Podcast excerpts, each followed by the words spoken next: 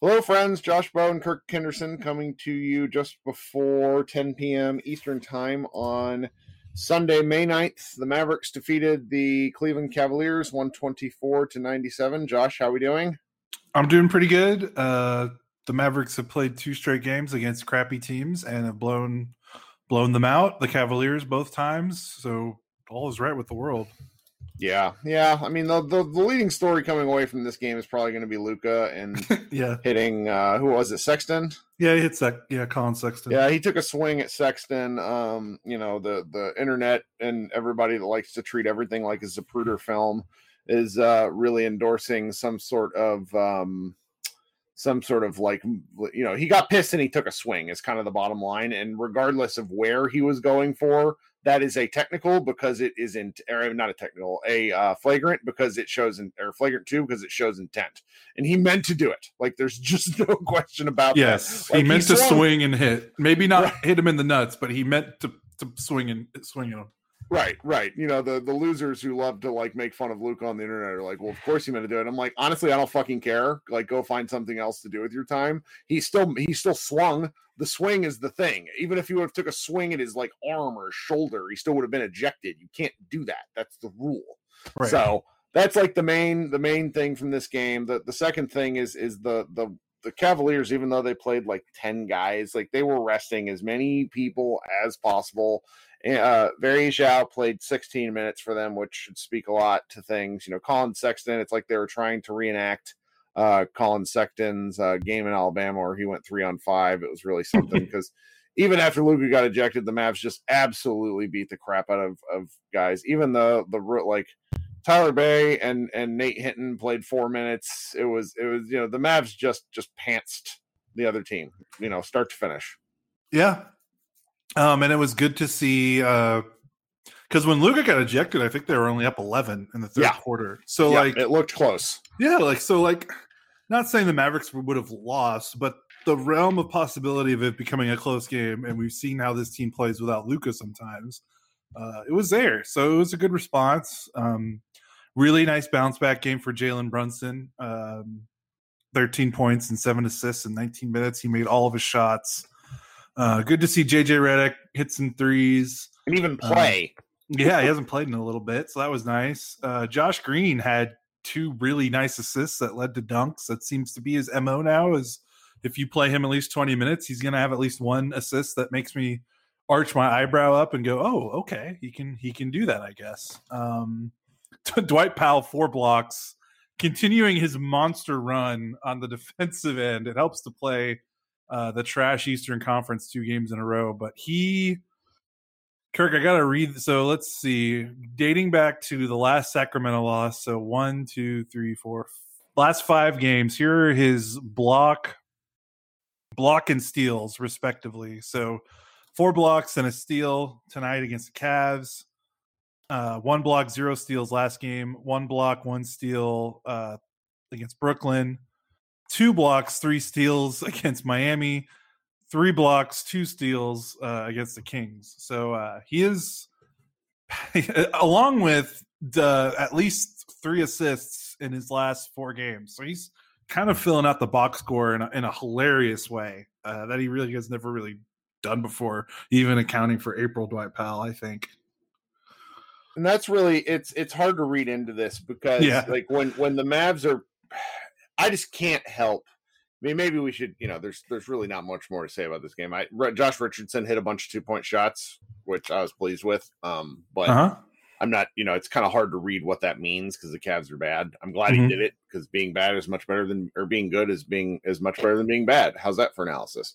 Right. Um, but the big picture stuff is kind of interesting because this certain set of guys has played well together for the entire time Porzingis and and even Maxi has been out um, and I'm not sure what that means. Uh, it could be it's just this time of year where they're where they're getting away with some stuff.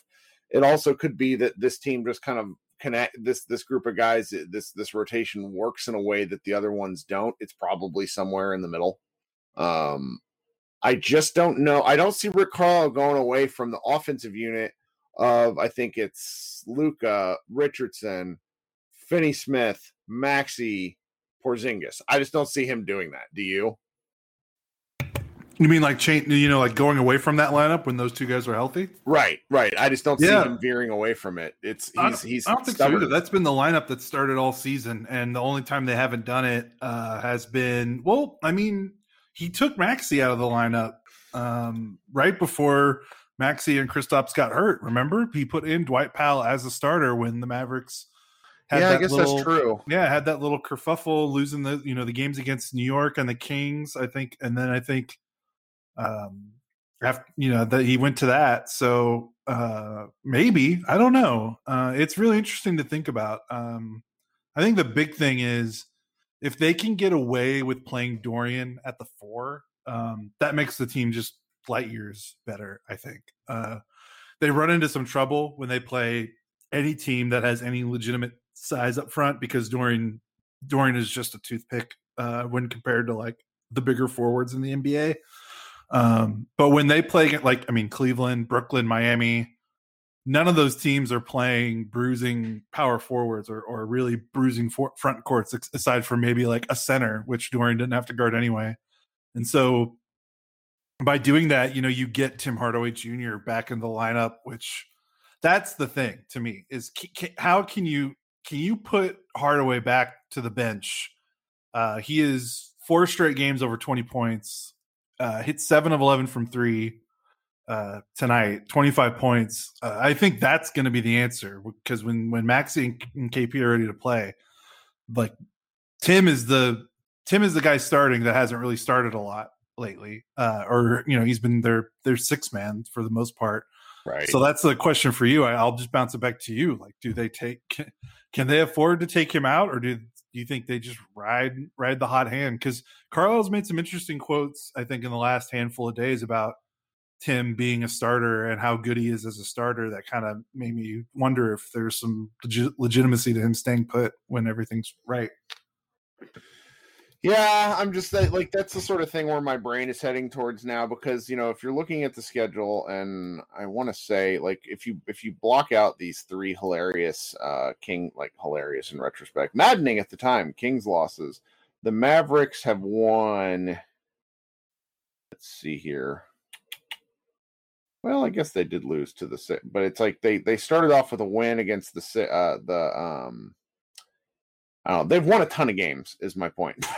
and and you like and they'd be on a 13 game winning streak if they didn't lose the last three games to the Kings. Right, right. And they lost to they lost to the the there was that really rough stretch where they basically lost they they lost to Houston, then they beat Milwaukee, and then they lost to the Spurs, the Sixers, barely beat Memphis, lost to the Knicks, lost to the Kings, and that was when it was like, oh no, what is happening here?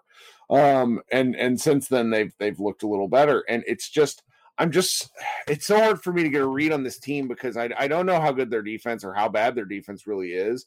Because when you play teams like the Cavs two times in a row, it just skews your stats. It skews the recency of your stats too. But then you get blown out by the by the Kings. So it's like what I, I just don't know what kind of team this this Mavericks team is. And some of that's fun, but it's just it makes kind of talking about what's going to happen next very interesting. They're uh, for anybody who's kind of watching, um, you know, watching the standings, if the Lakers lose tonight and the Lakers play the, uh, the Phoenix Suns, so given how poorly the Lakers have been playing tonight, it, it stands to reason that they they might because the Suns are uh, very good. The Suns are 48 and 19.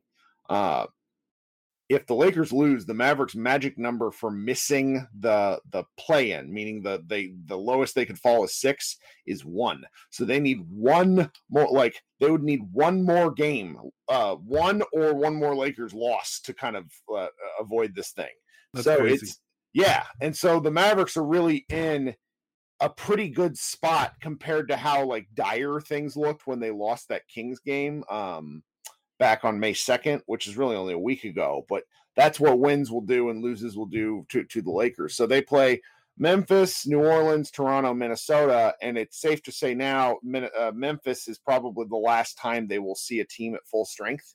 And I'm going to be very interested to see what what Dallas does in terms of who they throw out in that game. Um, because they they could kind of view this one as a rest thing too because I've this has been coming up more and more in locker rooms and I'm just not really prepared to discuss it mainly because uh, my brain can't handle thinking that far in advance whether the Mavericks would prefer playing the Clippers or the Nuggets and it's it just starts to go places. Like that's where you know that's where people's minds are. But uh you know it's we're just in a really odd and interesting and, and kind of fun spot right now where we can kind of talk about whatever we want but you know, I, I'm just to the point where there's so much basketball talk over the next week, and it's again, it's it's really nice to be talking basketball. Like we're not looking ahead to the playoffs specifically because we don't know who the opponent is going to be, but we're also in you know the rest of the league is not so interested, despite this being uh, you know what could be kind of like a game changing draft. People aren't focusing on that either, so it's just it's nice to, to be talking basketball this late in the season.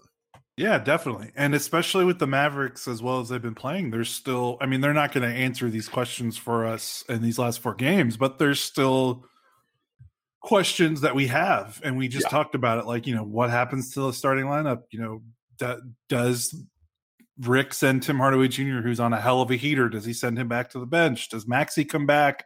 Because he got sent to the bench for Powell uh, right before he got hurt. Um, what does the team look like? You know, what in the hell does Kristaps Porzingis look like uh, whenever he comes back? I mean, not trying to be a downer. Uh, obviously, the Mavs are playing well, but um, that's a that's something they have to see. You know, is is, he going to play? Are they going to keep him out for the rest of the regular season? Are they going to give him like one game, like a one game tune up uh, before the season ends, before the playoffs start? Like, uh, it's it's curious and knowing Rick, he's so you know he he plays his hand so close to the chest um, that we might we might not see a hint of any of that, and he might throw some real vanilla uh, lineups and offense out there for these next four games because even if the Mavericks don't really do anything special, uh, you know they'll be favored to win every single one of these games. Uh, yeah, easily. Uh, because what I mean, Zion's hurt, so that New Orleans game is, yeah. is they went different. from they went from hunting a spot to being like, oh shit, yes. Now we need to be now. You know, I, I would. I don't know. and Toronto's done. Memphis is kind of where they're at. I don't know. Well, I guess Memphis is trying to avoid. They don't want to be in that nine spot. I'm sure. Yeah. I think they're, so. They're still they still have something to play for. And then Minnesota, last game of the season. You know, I mean, who who knows what that's going to look. I, that that game actually, like if if Minnesota's playing a lot better lately, but I mean, it's the last game of the season, so they might, you know, who knows what that's going to be like. So yeah, I mean, that's what I'm watching for. I don't know if we're going to get any of like all those all that stuff I just talked about. I don't know if we're going to see any of that in, the, in the next four games, but that's what I'm I'm looking for, uh, and, and we'll see what happens. Yeah, and and that's that's kind of where I think we're going to close off. So uh, for you know, I'm going to do a post game locker room, which I will post as a independent podcast uh, probably tomorrow afternoon for those who like to listen to that. Um, that'll probably be the schedule. When we do these, I will combine both regular podcast and locker room when there's a back to back.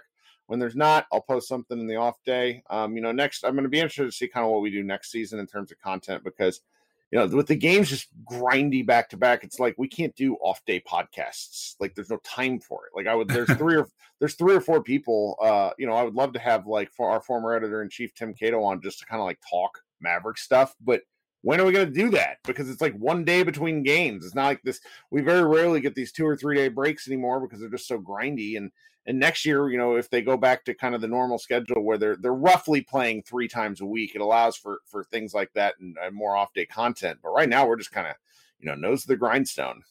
Yeah, definitely. We'll we'll see what happens. Oh yeah, well, thanks well, everybody for listening this long. You got anything else? No, I I think that's about it. I mean, we covered. I mean, it, has been a long time since we've been able to be like, oh, and you know, ho hum, Mavericks blowout win, and they did it back to back games. So I'll just I'll take it, take it and run with it. That's right. All right. So this has been Kirk and Josh. We will come to you again on Tuesday night when they play their first back to back, or first in a series of back to backs, Memphis.